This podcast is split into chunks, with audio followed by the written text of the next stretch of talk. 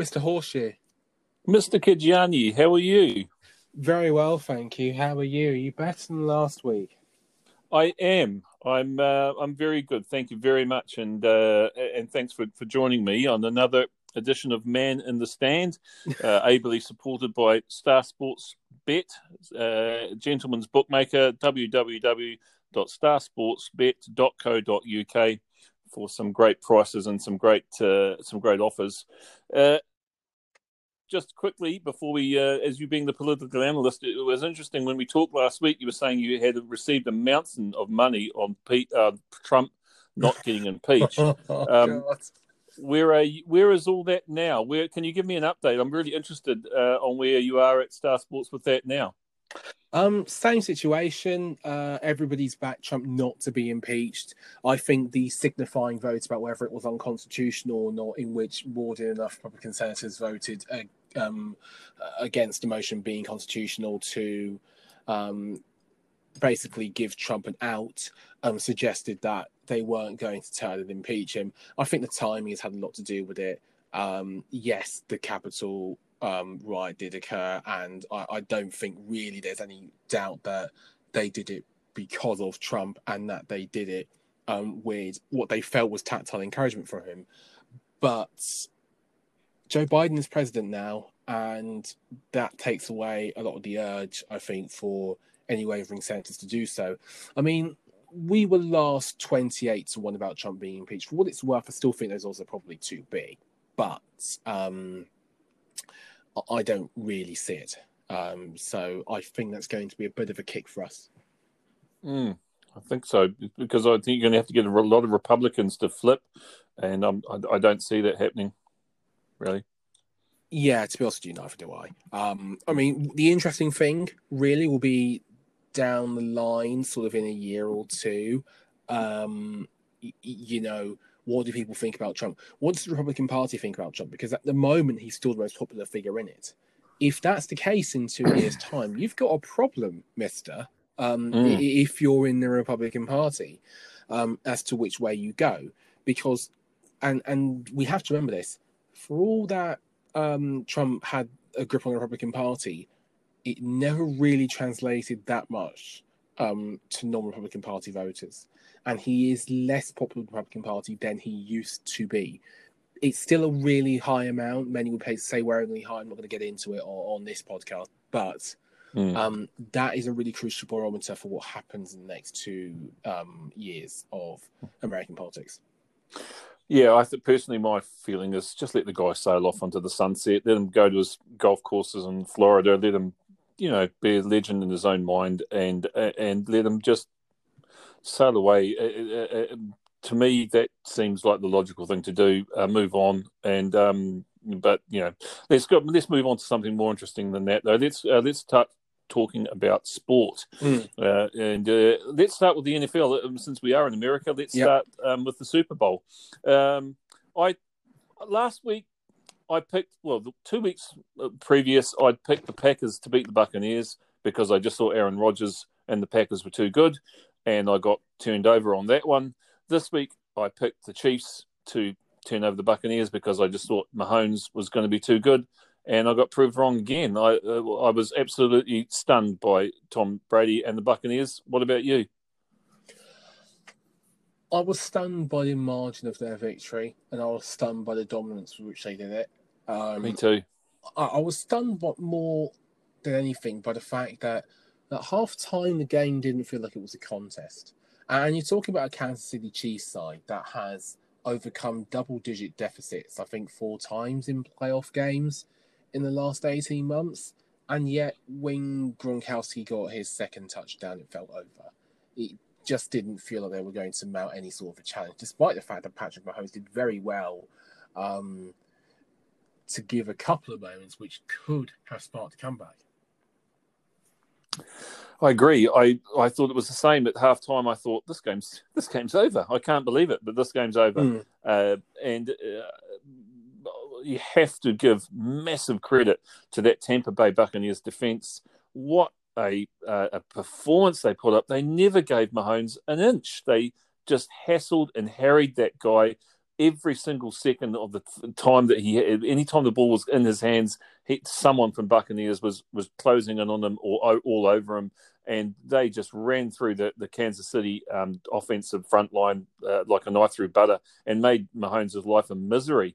Uh, so, uh, I mean, as much and as incredible as Tom Brady is, and and the performance he put out, the way he, as you say, worked with Gronkowski, uh, and, and, the way he worked with his running backs, it was a masterclass. The guy's, um, he's running. I'm running out of superlatives for Tom Brady, but the defense must be acknowledged as well. They just made Patrick Mahomes' life a misery. Yep, um, absolutely they did. I think he'd never been sacked that many times. He'd never been pressured that many times.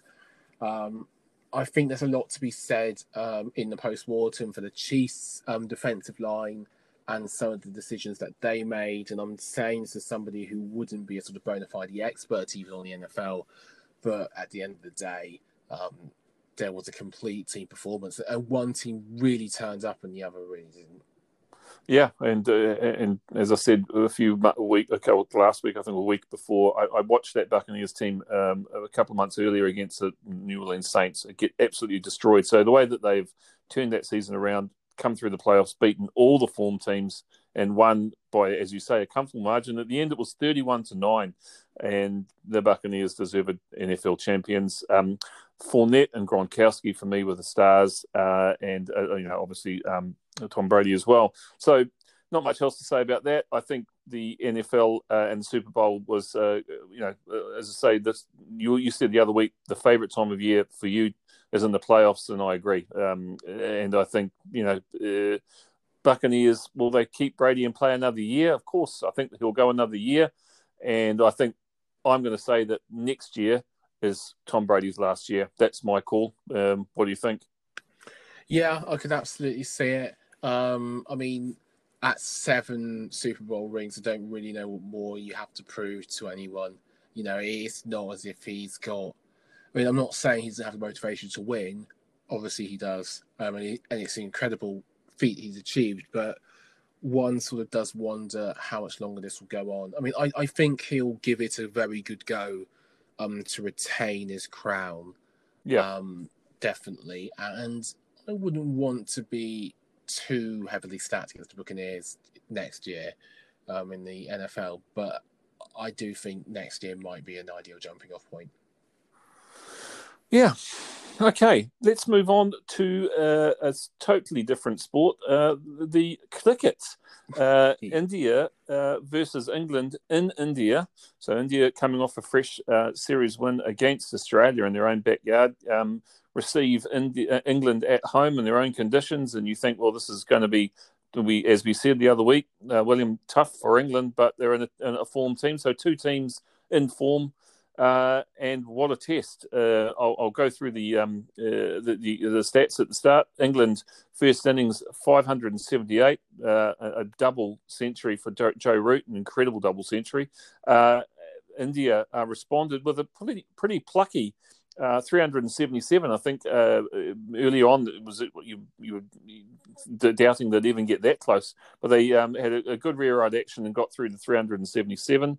Um, England responded uh, second innings uh, with uh, 178, which was uh, a bit of a uh, a bit of a collapse, uh, and left left India with um, 300 and I think 390 runs or something to to to win, and they could only manage 192 in the final innings after Jack Leach uh, ripped through them at four for 76, aided uh, ably by James Anderson, who also tore through the heart of India for three for 17 off 11. So uh, a resounding uh, win to England by the in the end by 227 runs. Um, what did you think of it, William? I thought it was a magnificent display from one of the, and I think actually this might not be an appreciated enough fact best England sides we like to see, possibly in all formats. We have a team that has won a 2020 World Cup, um, that has won the One Day International World Cup, and that has, um, for all their various faults, have been picked on enough, um, beaten India in India, um, not just now, but also as a Test series win, and that is going to be number one in the world again. I, I, I thought it was all of the best things about the England cricket team. Um, we're going to talk lots more about James Anderson um, or Jimmy Anderson, whatever you want to call him. Um, but that over um, that he bowled was absolutely magnificent, and I, and I encourage people to go back and watch it. Um, the reverse swing sorcery um, that he used to get rid of Shubman Gill, um, because it almost looked like absolute magic, um, and the way that he then managed to pull the tricks again, um, Yeah. to beat Rahane. Uh, with, with an LBW shot that looked plum. When, when I was watching it, admittedly, really early in the morning, it looked plum. Um, but then to just absolutely bolt him through the gate um, was just stunning. I think it really hammers home the fact that England, under various coaches, I, I think Trevor Bayliss deserves credit. I think Chris Silverwood deserves plenty too. Have become a real proper all-rounder side.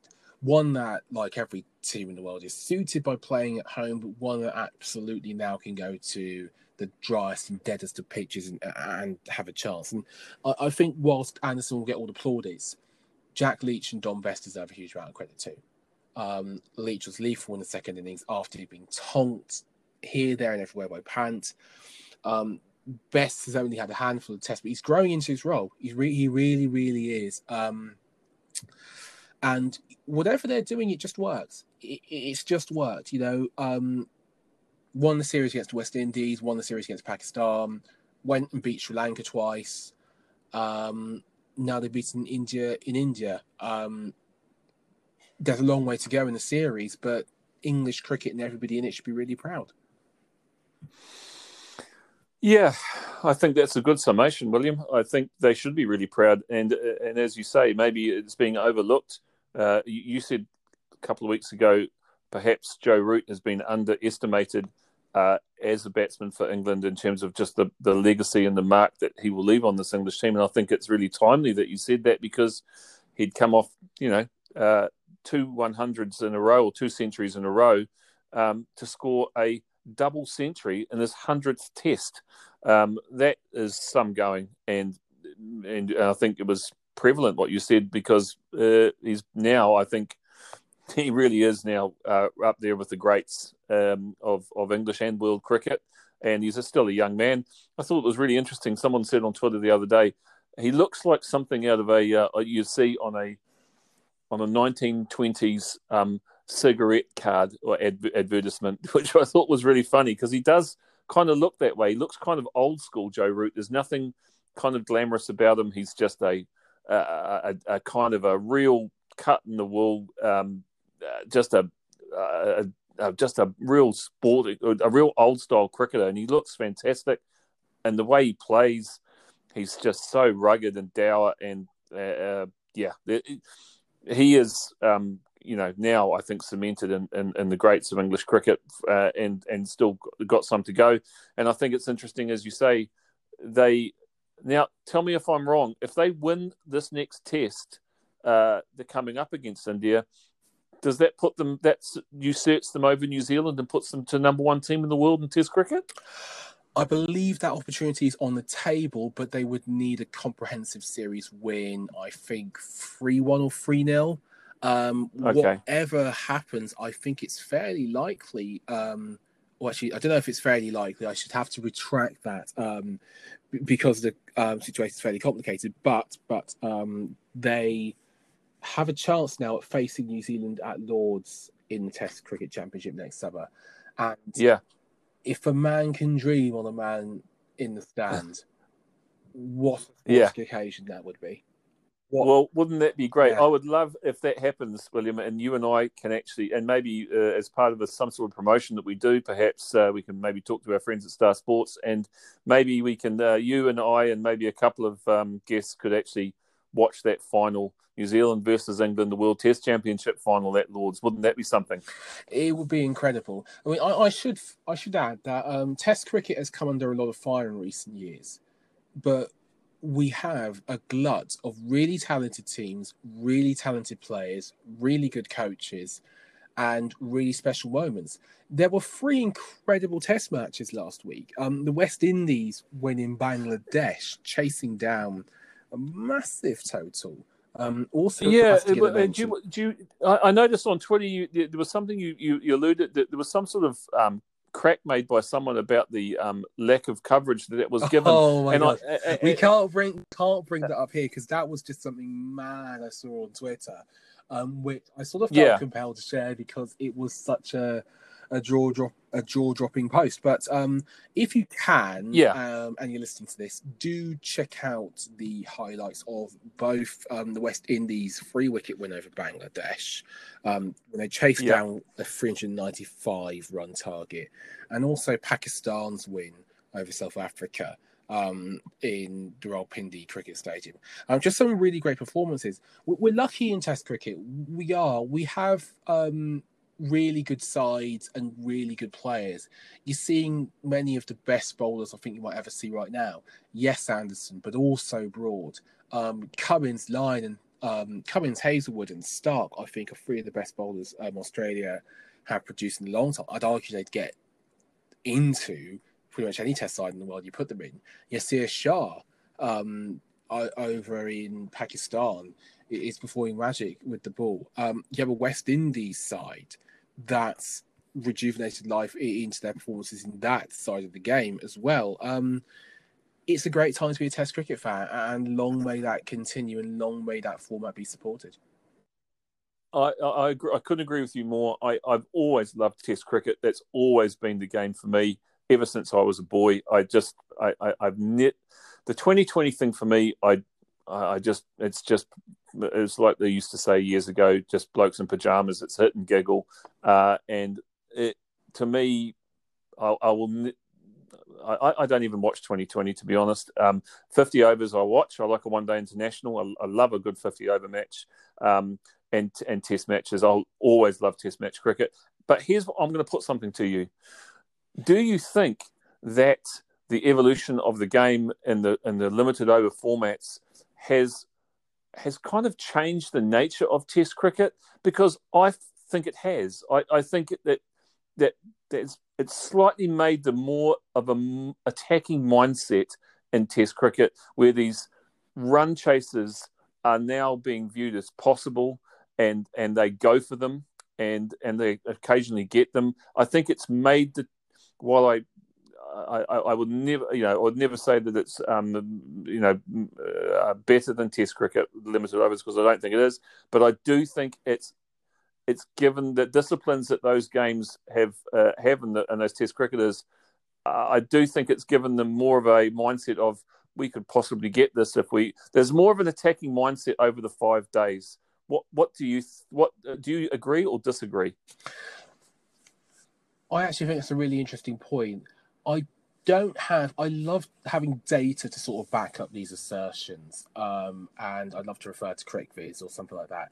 My feeling, my gut feeling is that you may be right, um, in the sense that we are seeing sort of more attacking shots uh, and more attacking styles of play and more attacking fields now since the invention of 2020. Uh, I mean, we're definitely seeing, as an example, like some spin sweeps, right? That you wouldn't yeah. have seen 10 or 20 years ago. I know Kevin Pietersen was around uh, and we've had great players to spin, but I've, i do agree with you that we're seeing slightly more aggressive um, cricket, which I think is helpful. And, and listen, innovation is good in general in most sports. Um, in most situations, innovation drives things forward. Um, so if forms game can help each other go forward, more than happy to see it. Yeah, I, I just think that uh, on some of those situations we've seen in these games over the last, let's just say the last three or four months, uh, where there's been situations where there's been a big run total to get on the last day. Um, in the past, and when I was growing up in the 80s and uh, and, and, and, and as old, slightly older in the 90s, I would watch these guys battered out and and and hold on for the draw. These days, that is the last option that they seem to want to take. They want it; it's death or glory. They'll go for it. And they'll, they'll at least have a charge at it. And if they don't get there, they'll know, you know, halfway through the day, and then they might shut up shop and and, and secure the draw. But they'll give it a bloody good go to see if they can get there. And I love that because sometimes in the and we've seen that now India against Australia. Uh, we've seen, as you say, South Africa, Pakistan, uh, West Indies chasing down that massive total against Bangladesh. Who the Bangladesh um, bowling attack? They're no mugs. That that that's an amazing uh, achievement, and I just think that's in a more attacking mindset, and it's great for the game. I think it's great for Test cricket, and and I and long may, as you say, long may it continue. Um, okay, let's move on now to Six Nations rugby. Um, wow, was all I can mm. say. What a weekend, especially one game. Um, so let's start off on the, the first game of the week um, France versus Italy. Now, I, earlier on in the week, I was very, very uh, honoured to be joined by um, uh, Geordan Murphy, uh, ex Irish international fullback and uh, 16 season veteran for Leicester Tigers. Uh, and we had a run through of the the teams and the and the sort of the chances and the players to watch out for in the Six Nations. And he um, noted a guy, uh, the halfback uh, for France called Dupont, who I'd heard of but not seen much of. Um, wow, what a what a player this guy is! Um, he was uh, Ronan O'Gara um, and now and Geordan Murphy both identified him as possibly one of the most um, exciting players in world rugby right now. And he and the French team showed it. This this French team they are something special. It's lovely to see a French team like this again, where they're not just trying to smash it up the middle, uh, rugby league style. They're, they're they're they're full of attack and verve on and uh, and joie de vivre, as they say on the outside backs. Um, they're exciting to watch, and uh, and they blew Italy off the park, fifty points to ten. Um, let's uh, uh shall we move? Do you want to have say anything about that, or shall we move on to the other game? Um, just very quickly, I think there's a realistic case to be made that Antoine Dupont's the world's best rugby player right now. Um, yeah. I can't think of a scrum half in better form. I can't think of a more creative player. I can't think of a more innovative player. Um, and they were a joy to watch. I think with Italy as well, it's worth maybe putting out the word to people that they're a team that is very much going through transition. Um, there was no more than I think eight caps um, in the back line, not as a total, but no more than no player had any more than eight caps. Um, I also think that it's worth sticking with them um, to see what they can produce, uh, particularly now that they've got Stephen Varney at scrum half, who was a real live wire. Um, but France are too powerful, too strong, too well coached, and too good. Um, and frankly looking forward to seeing what happens when they come up against the other nations in the tournament. Mm. I'm um, I put the I have a bit of a different opinion to you about Italy. I think that as an experiment, not an experiment, as an exercise in the Six Nations, I think Italy are a busted flush. I think they have been for a while. I think, um, and the reason I and I put this to Geordan Murphy on my show that last week because I was I feel quite relatively strongly about this because I've watched Argentina um, join the Rugby Championship. We used to be the Tri Nations, South Africa, Australia, and New Zealand, and I watched Argentina join that.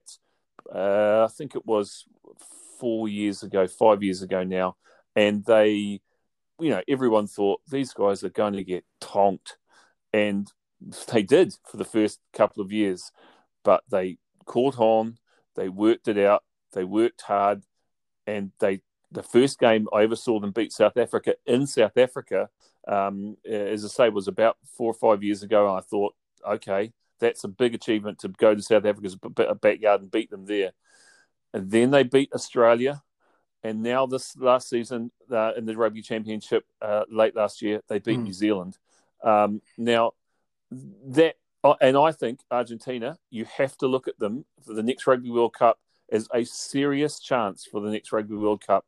Now, Italy have had three times as long, two or three times as long in the Six Nations Championship.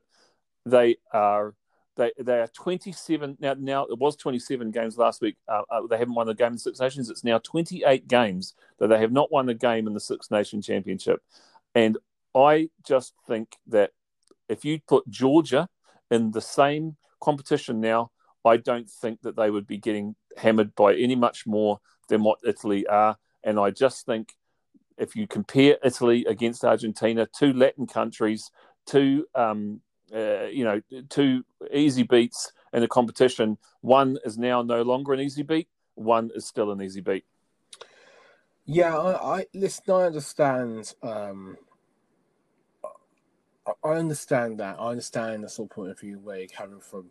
Um, but I think it's worth noting a couple of things. First of all, there were decades, um, or there were years in the last decade where Italy were much more competitive. Um, I'm thinking of 2013, I'm thinking of 2014. They have managed to beat France, they have managed to give England um, France, they have managed to beat Ireland, um, also, albeit at home. And um, also, you know, we, we're, we're talking about this, but um, the issue one might say would be um, what would Georgia do? Even if your issue isn't what would Georgia do differently, um, it's what would they bring to the table if they don't. I agree that it'd be nice to have Georgia play more tier one nations. Um, I think that'd be really good. I think it'd be really healthy.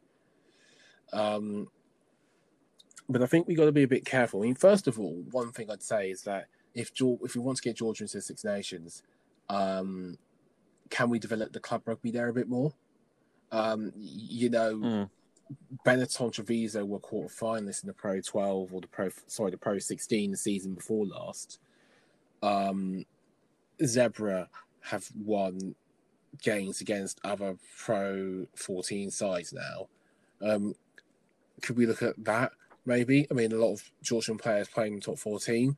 Um, I, am not trying to dampen down um, anything to do with Georgian rugby. Uh, you know, I want to see rugby grow in that way, but I think people who want to take us to the out of the Six Nations might just be going a bit a bit hard here. I mean, you know, if you want to see Georgia play more tier one nations, let's just have Georgia play more tier one nations. You know, um, Yep, no, I think that. Yeah, I think you raise a valid point. I'm being a bit provocative, um, uh, by saying um, uh, I'm not saying politically out. I'm just saying these guys have, uh, and I actually you make very valid points about their um, about their club rugby. They, they have got a, a, a, decent club rugby base. I just want, I want to see Italy compete more. I, I want. I don't want to see these guys get get smashed um, for five more games in this uh, or four more games in this championship. I just don't want to see that. Uh, and and I know that they, of course, they don't want either. But I I just expected more development from Italy over the last few years, and they were, as you say, a bit of a sterner. Maybe they are going through transition. They were a sterner proposition than what they are, what they seem to be now. Uh, but I would have thought, after all of the time and money and and coaching and enterprise pumped into these guys that they would be that a bit more further down the road than what they seem to be. They seem to be, for me, stuck in about third gear, and they and they can't they they don't seem to be able to to get any better as a rugby playing nation. And I, I don't, and I and I, to be honestly, I think it's because rugby is still not that well held in a in a football mad country. Of course, that's never going to change because if they're a football mad nation, but I just I so Argentina and and and look at Argentina. They are they are a, a serious proposition now for anybody. I, I, I put to you that Argentina could come to that Six Nations Championship and beat every team. Uh, uh, you know, so anyway, I'm just, as I say, let, us let's, uh, let's just leave it there. I, am just um, as I say, I'm just steering the pot a little bit, but I do think Italy you know, let's let's watch them over the, over the rest of the competition. Um, England versus Scotland, uh, the Calcutta Cup uh, at Twickenham. It had been 38 years since England, uh, sorry, since Scotland had beaten England in England uh, on their home on their home patch, and they secured a famous victory, 11 points to six over England. Uh, what's your? Did you see it, and what did I you did think of it? it and um, if England don't um, improve quickly, it'll be 38 years before they beat Scotland again. Um, it was a really, really impressive performance by Scotland. I think we, we talk a lot about when we talk about Scotland in rugby nowadays, um, their backs, and it's worth doing so because Finn Russell is brilliant and Cameron Redpath was sensational on his debut. We know all about what Stuart Hogg can do. Um, Sean Maitland goes underrated. Duhan van der Merwe also, I think, had a brilliant game. Um, he was, oh, he was good, wasn't he? Gee, very, he's powerful, isn't he? Gee, he's got the look of the next um, sort of star Scottish back, um, which we see a couple of a uh, yeah. couple of in recent years. But we also need to give credit to their engine room, um, which has been sort of a talking point in recent years. But they packed punch. They they really did. Um, Rory Sutherland, Johnny Gray, Hamish Watson, um, you know, all of them um, I think recently have been absolutely brilliant. Um, they were great line out. They were great at putting pressure on England. Um, they were great also at just forcing that penalty count higher and higher, um, and really actually not just um, exploiting England's lack of attacking identity and fluency, when it came to using the ball in hand, but also playing England at their own game. And I think it left England with a lot of problems, um, short, medium, and long term. But they deserve huge credit for this performance. And again, it's not as if it's not as if this was completely, completely out of the. It, it wasn't out of the blue. You know, Scotland no, it wasn't. Produced no. some brilliant performances in recent years. Ever since um, they've had their sort of turnaround from 2017, they become a team that is absolutely far more capable now of um, landing a punch as any rugby side, mm. and they proved it here. They were they were simply better. They were simply sharper. They had more of an identity. I think both in attack and defence, and you know I'm loath to make strong conclusions after just one weekend of the Six Nations, but they're going to have a big say in the title this year. They're going to have a really big say in where the title goes.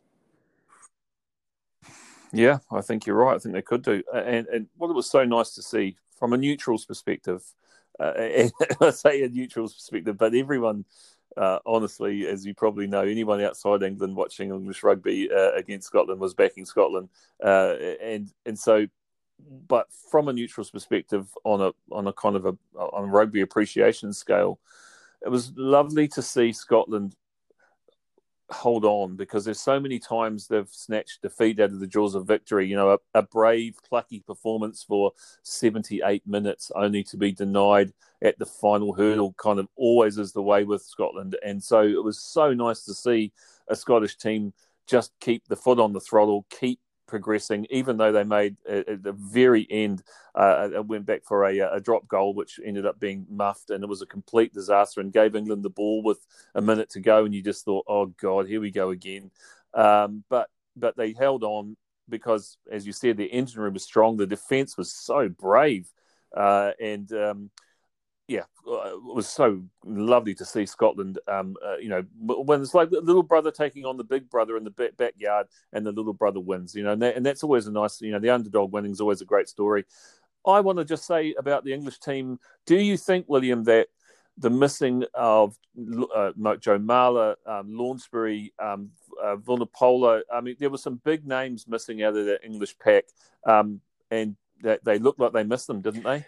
Yeah, they did. Um, I, I mean, I think a bigger problem for England was just the fact that the absolute core of their side plays for a club which hasn't played much rugby at all um, over the last six months. In, in, fact, it's coming up to the guts of more than half a year where England's yeah. fly half, hooker, fullback, um, number eight and one of the two locks haven't played very much at all. Maro Itoje was brilliant, by the way. He rust and um, oh, he was clamped yeah. down on Ali Price um, brilliantly. but aside from that, you could tell they hadn't had that game time. And I think actually it's going to be one of the interesting stories of the championship, um, which is how do England improve? Do they just improve for having more work into them? Um, do, do they just really improve week by week?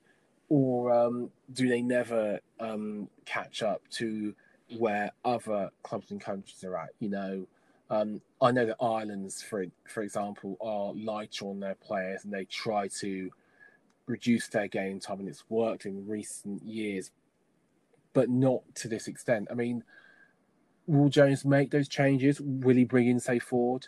Um, Lawrence had to, Ollie Lawrence, who started at 12, had to wait an hour for a pass, literally an hour um, for, for his first go on the ball. That's not sustainable for the rest of the championship. Yeah. Will changes be made? I, I don't know. But um, there are a lot of hard decisions for England to make going forward. Yeah. And then uh, the final game of the weekend on Sunday uh, was at the Principality Stadium in Cardiff, uh, where Wales took on uh, Ireland, and Wales came out victors 21-16 in a incident-packed game. Uh, really uh, interesting game. Um, the first 10 minutes, Irish flanker and, and general hardman Peter O'Mahony was sent off for direct contact to the head via the shoulder um, when he was clearing out a ruck. Uh, did you see that, William? And, and if so, what did you think of that? I decision? saw it. It was the right decision. It was the only decision, and um, in the end, it's it, cost Ireland. In the end, I think it probably cost them the game. That is not to be disrespectful um, to Wales and the effort that they put in, um, but I think it's hard to say that without that. On balance. Um, Ireland wouldn't have had enough for Wales based on what we saw for the rest of the encounter. Uh, now, I was talking to a friend of mine in New Zealand uh, after that game, and he watched it, and he said uh, that decision was ridiculous. Uh, uh you know, the, the, guy was in the way; he was cleaning him out. Um, that that was crazy, uh, and and I I could see his point, but I can also see yours that and the rules are very clear. Any direct contact to the head uh, with, with, the shoulder is uh, automatic grounds for um, red card. So this is the changing face and nature of rugby. Uh, be, you know, ten years ago, maybe even less, five years ago, you, that would not have been a sending off offence. That would just have been general play. Uh, and even actually, it was funny at the time. Wayne Barnes, the referee, when the player, uh, the Welsh player, um, complained to the ref about it in the in the running as it was happening. Uh, Barnes looked at him and said, "It's just general play. Get on with it." Words to that effect. He he's mic'd up, and so you could hear him say, basically, "It's fine. Move on." He then got pulled back, Barnes, by the third official, um, the you know the video referee, to say uh, there's a case of foul play you need to look at. Uh, even though Barnes was standing right there at the time, and saw the whole thing. He got pulled back to, said, you know, this is a, a possible um, red card offence. He got replayed it, and he had to pull the red card. And he looked to me a little, even a little bit sheepish, uh, uh kind of half apologising to O'Mahony, saying, "Sorry, but that's them's the rules." So it's. I'm not saying anything more than it's just the changing nature of the game. Uh, and uh, but I'm saying that that that wouldn't have been sending off offence a few years ago. Yeah. Um there will always be people. There'll always be strong opinions on this, right? Um, and it's again, I'm not a qualified referee. It's difficult for me to say, but when I look back at the situation, both tactically and sort of morally, um, O'Mahony cleared out a prone player. There was not an advantage to be gained with what he did. The ball did not move more quickly. You know, it was a fairly stagnant situation. Were Ireland on the move and attempting to speed things up? Yeah, but there was no advantage gained from it. And also, um, I just refuse to believe that somebody as intelligent as him didn't know the rule. Like, eh, like rugby players have to be some of the most coached athletes on earth. Everybody knows the rule. Um, it's probably got to yeah, be yeah, the, yeah. one of the most analysed sports. Um, not that every sport isn't. Um, yeah. So I mean, I can see people um, saying that you know they think it's a bit over the top or whatever, and that that you know this sort of thing wouldn't have happened um, years and years ago. But at the same time, um, rugby is changing. All sports change. Um, you know, look look at football. You can't make yeah. changes now that you did 10, 15 years ago. Um, players have to adapt to this. One of the professionals, and, and, I don't think there was any excuse for what O'Mahony did. I, I, think also, I just want to say, um, I don't think there's any excuse for the abuse that he's received, nor the abuse that Billy Burns received for his missed kick to touch. Yeah, well, I want to get onto that too. Um, so, um, uh, so that obviously changed the nature of the game. I agree with you. He was a prone player as well. Just for the record, I thought you know it was a bit careless, um, and uh, and under the as you say the new guidelines of the game, uh, you know against trying to you know prevent head injuries, that that was a potential um, head injury situation. So, yeah. Um, moving on to the game, uh, the game itself, I thought was an interesting game. Uh, Italy, um, Ireland battled manfully with 14 players uh, and really um, stuck with Wales for for a good long time. Uh, and uh, some of the standout performances from from the Irish team, uh, um, you know, uh, Wales. There was some great standout performances. Alun Wyn Jones is just a just a legend. That guy is just a monster.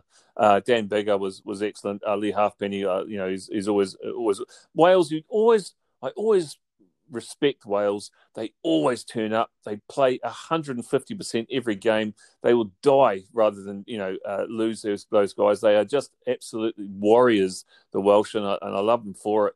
Um, Ireland, uh, it was interesting to watch some of the new New Zealand ring-ins, and I had a very interesting discussion with Geordan about this. You know, um, this is the way Ireland has decided to kind of go because it has to split its resources with other sports in Ireland, for example, GAA, uh, Gaelic football, and hurling. So they, they draw from a smaller player base. And so, in order to try and stay at, at the sort of top table of world rugby, they're trying to, you know, to bring in these players from overseas, uh, like the um, Jamison Gibson Park and uh, James Lowe, uh, both fringe New Zealand All Blacks um, who couldn't quite make it to the All Blacks have spent their time in Ireland, played the club rugby. It's a, used to be three years um, citizenship, now it's five. Um, uh, you know, and turned out like Bundee Aki and, and, you know and and CJ Stander from South Africa, and they've done their time in Irish rugby and and are now playing for Ireland and, and proudly so. Um, and it's I, I, thought Jamison Gibson Park when he came on was a real breath of fresh air, and I think Conor Murray is a yard slower on his feet than Jamison Gibson Park, and I think that that's an interesting uh, dilemma for Ireland to look at. Um, I've I've always rated Colin Murray as one of the best halfbacks in the world, but uh, I think he's starting to look a bit tired.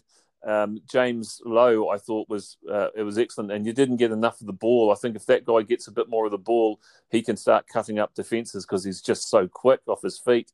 Um, Billy Burns at the end, I felt desperately sorry for the guy but you are the number 10 for that country, your international number 10.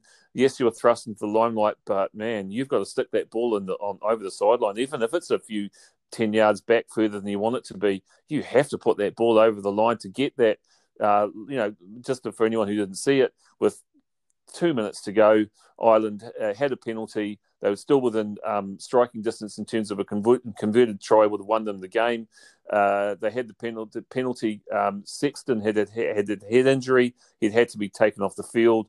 Burns, um, Billy Burns, this new um, standoff for Ireland, takes the ball. It just has to stick it in the corner and fails to find touch and actually sticks it over the dead ball line. Uh, referee's whistle blows, game over, done and dusted. Um, I haven't seen or heard about this abuse that you talk of, William, but uh, that's that seconds me that that's that's happened. That's ridiculous. Um, but uh, what, what, what did you sort of take away from the last few minutes of that game? Um, that Wales do have um, the fighting spirit in the camp that some were worrying about following a couple of incidents in the leaders for the game. That Ireland probably do have enough effectiveness in the attacking structures um, that they've implemented to win games in the Six Nations this year. I don't think there needs to be an immediate worry about um, where the next victory will come from. Uh, I certainly think they've got enough to give France a lot of trouble. Um, but but also I think one thing that we, we, we may have learned, as you said, is that um, there needs to be, I think, a more immediate conversation about what to do about the halfback pairing. Um, because as you said, Jamison Gibson Park looked a yard sharper than Conor Murray.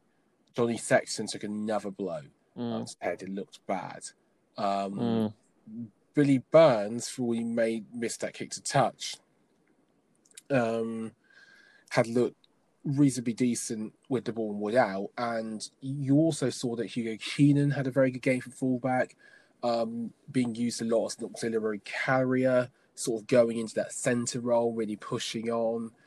Um, and I think you saw ways that Ireland could sort of change their point of attack. So, in a way, actually, their defeat has given them a lot of positives. It's just unfortunately very frustrating that they'll be without O'Mahony for uh, well, until the 15th of March. And um, that in the end, they did unfortunately lose, despite the fact that they actually probably finished the game stronger.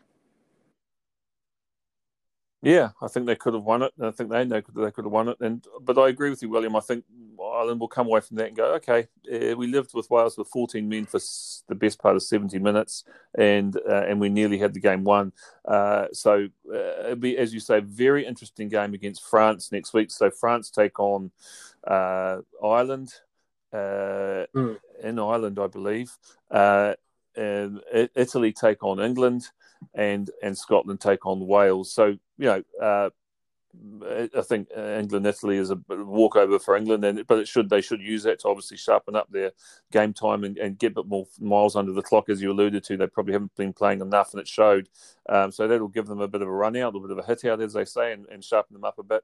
Scotland Wales will be fascinating because here's two teams who You've got great back lines to run it from, who, who, like to run it if they get the chance. I thought George North was immense as well against Wales and um, against Ireland, and um, uh, so yeah, I, I, that'll be a great game. And I, and uh, and if Scotland can see Wales off, then as you say, they're they're right in the thick of it. I noticed on Star, Star Sports, I actually looked at the um at the, the the odds as well because uh, Ronan, o- uh, uh, Ronan O'Gara, uh, a few, I watched a show, a preview a few days ago before the Six Nations started. Everyone on the panel, bar one, was picking France. Then I talked to Geordan Murphy on Man in the Stand. He picked France. And at the st- before the tournament, England were 220 and France were 350. Uh, that's switched around now. Um, France has moved to um, into 220, and and, and and England have moved out to just over three. So it's an interesting switch around. Um, and I, mm, yeah, I, I mean, if, if, France can see off Ireland uh, on next weekend, then they'd have to be very firm favourites to take the whole thing. But it's not over yet, and it's a and it's a, it's a makes for a fascinating tournament. It's lovely to see the Six Nations back on the screens. All right. Um, while we're talking about uh, uh, what was going on in, in, in Ireland, um, there was also the Dublin Racing Festival um, last weekend, and what a fantastic festival! My God, it was great to see some great racing. Uh, Monkfish, um, as many people on Twitter now uh, were calling now the best horse in training. Um, Kilcruit, which who was just a monster uh, in winning the uh, uh the um, uh, the bump uh, the um, national national hunt flat, and then um, Honeysuckle, who's always been a personal favourite of mine. I I'm very lucky. I saw Honeysuckle run in its first run ever in Ireland, and and it was it was you know everyone was saying after that race, wow, the way that that horse ran. I was standing in the bookies watching it and thought, my God, that's something else. That horse is, some something else, and I've backed it ever since. So I'm very lucky because I just happened to be in the right place at the right time, which never usually happens to me. I'm always the guy that backs the horse that um, wins every other time, and then I back it and then it loses. But this time, um, I've you know, as I said, I've followed Honeysuckle from the start, and i have been a believer. And there were a few people saying before um, the race uh, that this was the one that Honeysuckle would come unstuck into Sharjah, but not a bar of it, just absolutely demolished them. Um, so, and there was a couple of others as well. I liked latest exhibition. I thought was very brave against Monkfish, and I still, I still fancy latest exhibition for something, some sort of um, glory in Cheltenham. And I was on a, a, on on Party Central um, as well uh, in one of the flat races on um, uh, on the Sunday, and I was so uh, I was disappointed because it lost by neck, but I was really, really uh, impressed by its fighting spirit. So I think Party Central could be one to just keep on side as well. What, what anything that you took away from the Dublin Racing Festival, William, or any horses um, that you like? I agree with off? everything you said there. I think it's particularly interesting that Jamie Codd, I believe, rode Party Central. Um, yes, in yes, the Mayor's Bumper. Yep. Um, I mean, one thing also, Grangey um, was ridden by Jodie Townend to win that race, um, and she was beaten all ends up by Eileen yeah. Dover, trained by Pam Sly, um, and the two clashed in a listed bumper at Market Rasen, and that got a lot of hype at the time, and Eileen Dover was absolutely um, on top there. Uh, would agree with all of that. Um, think you're right on pretty much everything you said. Couple of things um, from elsewhere. Firstly, um, Hookup uh, ran on really strongly in the Chanelle Pharma Novice Hurdle. Now, I think Appreciate It was uh, much the best. He's the likeliest winner of the Supreme Novice Hurdle. Um, for me, despite what Metier might do, um, I think he will go favourite and deserve to.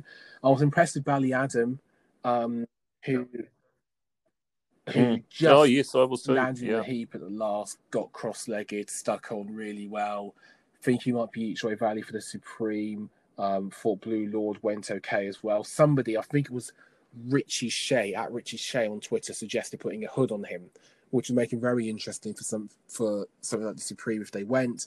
Um, in the Gold Cup, the Irish Gold Cup, Kemboy um, was deserved winner. Got a really good ride from Danny Mullins. Um, Oh yeah, wasn't that an impressive performance? Was. That was um, awesome. He will yeah. be really, really interesting if, as connections I suspect are doing, go to Aintree and Punchestown with him. Um, when he went to Punchestown, uh, I think it was two seasons back. It was two seasons back. He beat Al Boum Photo um, in the race, famous I think for being Ruby Walsh's last ride. Um, elsewhere, Energumen was just sensational in the Irish Arkle, and we have a hell of a clash to look forward to on Shishkin. And whilst Honeysuckle was yeah. brilliant in the Irish Champion hurdle, yeah. we owe Rachel Blackmore um, a big hand because that was a really good piece of tactical race riding. And it took some stones as well to do, given that the hurdle course was yeah. riding a fair bit more testing than the chase course was. Um, she's headed to the champion now. That's going to be really exciting. So, uh, uh, William, Epatante or Honeysuckle in the champion? It's a really tough one. My feeling would be to go with Epatante, um, especially if there's a really end to end gallop with all of it. But, and I think this is really important to say, we can't discount Silver Streak um, in that reckoning. No, given true.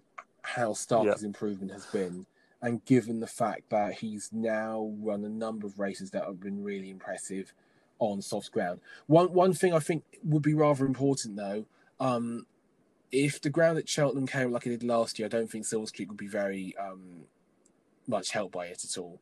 Uh, I think if the ground came up softer, no. then you'd give the advantage to Honeysuckle and Epatante. But it looks a really good um, one. Um, let me ask the question of you: Shishkin or Ergen or uh, Genamine?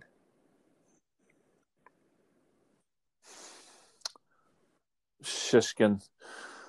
Um, uh, and and the reason uh, is I, I, don't really have one. I, I just I, I just think Shishkin's. I've been just so impressed by Shishkin. Um, uh, and I'm going to give you an answer as well on the Epatante. It's not fair of me to ask you that without giving you my one on that. My head says Epatante, my heart says honeysuckle, and because I'm a romantic at heart, I'm going honeysuckle because it shouldn't have beaten Benie Des Dieux last year, and she did. Um, and and I, there's something magical about that horse, Honeysuckle. There's something. It's like a fairy tale that horse, and I just, I, it just digs. It, it knows. It knows it's in a race, and it loves it, and it wants to do. And her and uh, and Rachel um, are just a, a, partnership made in heaven. And um, I just so I'm I'm going to go with my heart um, because Honeysuckle owns me absolutely nothing at this stage. So I'm going to I'm going to say that it rolls. She rolls Epatante if it goes to the champions, which is as you say, what, champions, which it looks like it will. Um, Okay, let's uh, move on now. Uh, just let's touch on. I, I, I know, as you said, um, uh, we, we talked earlier, and you said, look, I didn't have much to say about the golf. I'll just sort of round off the golf just as, as we're just going past it. Uh, was two interesting tournaments in the golf last week. The uh, European uh, tour went to Saudi Arabia, and it was another benefit for Dustin Johnson, who won his third Saudi International. Um, he just has to turn up there these days and, and just cash the check. He's um, he's just class apart. Um, he was given a bit of a, a, run early early doors by by a few players uh, throughout the tournament, but he just crept his way up the leaderboard. And over rounds two, two, three, and into four, you, you just saw him creeping up and thought, okay, this is as good as over. And sure enough, it was. He won going away, and he's yeah, he's just too good when he's in in, in form. Now, interestingly, he was meant to play this week at Pebble Beach uh, the AT&T at Pebble Beach starting on uh, Thursday, and he was pretty much the last what you would call marquee name in the field because it was a fairly weak field due to COVID and and and a lot of the players playing in a lot of tournaments over the last few weeks. They've decided to take a bit of a break, so the field was fairly weak, and they sort of said to themselves, "Well, at least we've still got DJ um, coming." And sure enough, as God made little green apples, he pulls out on Monday uh, and says, "Thanks, guys, but I'm too tired to make it." Which has made this field at the AT&T weak, really, really weak. Um, the, the only the marquee player now is number 11 in the world, Patrick Cantlay, who's still a great player, but th- there's no big names. There's no Rorys, there's no Xanders, there's no Bryson DeChambeau's, there's no Patrick Reeds, there's no Dustin Johnsons. There, it really is, uh, uh, and and the betting goes um, uh, Cantlay. Uh, there's no Jon Rahm. Um, Paul Casey, I think, is is, is uh, Daniel Berger. Sorry, his next favourite. So um, Cantlay Berger, Paul Casey. That's the top of the market in uh, in in a PGA Tour event and Pebble Beach, which is a really prestigious event. I mean, Pebble Beach has always been the one of the sort of big tournaments of the year. So uh, it's a real big opportunity uh, to go very wide in this tournament and look at some real value here because there are going to be some pros in this who are going to rub their hands together and say, I can do this. If there's any going to be a week that I could actually really get up to the top 10 in the leaderboard and make some serious coin, this could be the week. So look out for my preview. I'm going out on Star Sport with Star Sports this um, tomorrow, uh, and I've gone fairly wide, uh, you know, with that. Um, and I'm really interested to see what will happen at the AT&T this week. I think it's going to be a fascinating tournament. Uh, last week, Brooks Koepka uh, on Sunday won at the Phoenix Waste um, Management uh, uh, Open or the Phoenix Open. I could not believe Xander Schauffele, my tip, absolutely stalled on his last run. Uh, on his last round, he was leading the tournament on on the Sunday. I thought this time, Xander, I've been tipping you forever, and he's always running second. And I thought today's the day he goes out and wins this. He absolutely stalled and did nothing. And shot an even par uh, to finish 18 under. Brooks Koepka came from the other parish to uh, uh, go around in six under in his final round and won on 19 under by one stroke. Uh, eagled it on the 17th on on that remarkable, which is this is something I want to touch on briefly as well. It's a remarkable hole, the 17th. It's a very much a risk and reward hole. It's a drivable par 4 17th with water down the left. So if you get it wrong, you're in the drink. And if you bail out right, it's not an easy shot either. But if you get it right, you can pull up on the green right next to the pin and be putting for an eagle too. Um, Zen, uh, so Brooks Koepka uh, still behind at the stage. Uh, uh, uh, or was he tied at the stage? No, he's behind. Still behind at the stage. Uh, drives the 17th um, and, and, and goes a little bit right. Ends up um, going off the green. So he had a tough pitch shot to get up to maybe try for birdie. He only goes and bins it and puts it and, and, and chips it in for eagle, which then drove him right to the top of the leaderboard. Xander Schauffele still had holes to go, so he had still had time to defend his lead. He played awful. The entire th- last round was playing awful. I was watching it through my fingers by this stage because I was just thinking, "Oh my god, he's doing it again." Uh, and and but he had time, and I thought, no, he'll do it. And what does he do? he birdies the par 3 16th, the big stadium uh, hole where they usually have the tens of thousands of people.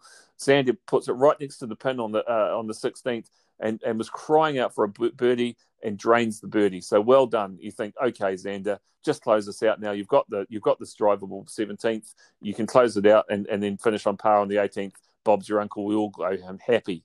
What does he do? He stands up to the tee on the 17th and yanks it left, trying to drive the green, yanks it into the water. Tournament over.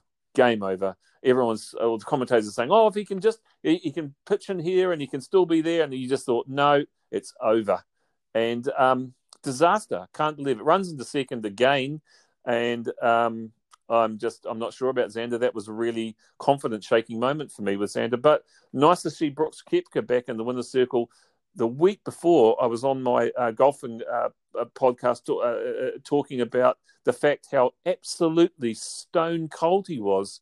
Uh, just terrible. Brooks Koepka couldn't find a shot last week, and and and then has the mother of all form reversals and wins like a good thing going away in the end. Um, so yeah, uh, an amazing, uh, an amazing wrap up of uh, of a very yeah, exciting absolutely. tournament. William. And just quickly, a question to end the podcast on, um, or two. Number one, is there anything Xander Schauffele has to change to kind of get over the line? And, and B, is it going to be a bit like? Is it going to be a bit like Richie Fowler, or, or do you think there will be some sort of um, and that's not a hit at Rickie Fowler, by the way. Uh, when I say Rickie Fowler, I mean will he blossom eventually, even if he doesn't get a line major, or will there be sort of continued stuttering with it? That's uh, that's a really good question, William. Um, I don't. I'm. I please God, I hope you're wrong, but it's a good shout. Uh, he has the danger of, of, of being that, but I don't. Uh, no, I'm going to say no. I'm going to say that Xander's had a bad day, uh, and he and he's got the class to win. He's been all around it for the last few months, and uh, coming from behind this time for the first time he was in front, and uh, and I haven't really caught up with his comments afterwards. He just stalled out badly, uh, and I'm going to write that one off. Um, so no, I'm going to say no. He's not. He's not going to do that. Um, and then just let's uh, finish, the, as you say, finish the podcast on on just uh, uh, just the premiership. I'm not going to run through all the games or anything like that. I just want to talk about this resounding um, victory, Man City four one over Liverpool, um, which for I mean everyone, I mean everyone's now basically crowning Man City um, premiership um, champions. What what did you think of the game, and, and, and what do you think of the title race? Um, is I there one, or is it over? Deserved winners, um, even though the margin is a bit exaggerated um, mainly because Alisson gave away those two goals, and, and, I think it's just one of those things you have to put down to a couple of shockers. Maybe his defensive line could have helped do a bit, but you you know if you're giving the ball directly to Manchester City, I mean it's sort of a cliche, right? Um, you know, like you're already sort of running up a hill when facing the moment. Um, this is putting a boulder on yeah. your back. Um, I don't see anybody stopping City now. To be honest with you, um, they they they've had their best run of the season, half of it without Kevin De Bruyne. Um, and if anything, they they seem just as comfortable, if not more comfortable, um, because Ilkay Gundogan is so good going box to box, and Phil Foden has the freedom to run around, and Rodri is in his normal position doing a very quiet and understated thing, whilst Cancelo comes into the midfield, and Aymeric Laporte is now playing left back, and, and this is all classic Pep Guardiola. Um, they have the deepest squad by a good margin, and, and if it's not the, I mean, Chelsea, I think you could say possibly maybe rivals them in terms of the sheer depth of players they can put into different positions but they've got the most informed squad by a million miles. And as for Liverpool, I think people they're not going to be they're not going to retain their title, um, and they will have to fight for the top four. But I would not write them on Klopp off just yet, because. What about Man United? What about Man United, William? Are they are they too inconsistent and a bit they're too far back? I, I still give them a little squeak. Quite ready yet is the feeling I get from them. But I will say one thing. Yeah. Ole Gunnar Solskjaer has proven yeah. he deserves to take the job, um, at least into next season, the season um, possibly going on from that. They're a much more well rounded unit now. Um, I know that they've had some Yeah. chaotic moments recently, um, including that 3 3 draw against Everton when Dominic Calvert Lewin um, stole it at the very last moment. But Yeah, wasn't that much amazing? more rounded Yeah. side, much better side. Um, Cavani has proved to be a very shrewd buy. Big issue now for them Mm. um, well, Cavani, by the way, I should say, isn't the only player who deserves praise. Luke Shaw has been very good. Aaron Wan-Bissaka has been very good. Scott McTominay quietly has become one of the Premier League's most effective midfielders. Whisper it quietly, but he really has. Um, we know all about Marcus Rashford and, and the great stuff he does on and off the pitch, but I notice, and I think it might be the case that Mason Greenwood and Anthony Martial get more confidence because they've scored a couple of goals recently their big issue and their big bump in the road is the fact that Paul Pogba is out for about six weeks with a thigh strain. This is big. This is really, really big. Ole Gunnar Solskjaer Yeah. big call to make. It Is this is. situation Donny van der Beek was made Yeah. for, Okay, or are they going to go with Fred and leave everything to Bruno Fernandes? How that decision works out and which way he goes with it will probably, probably decide the rest of their season.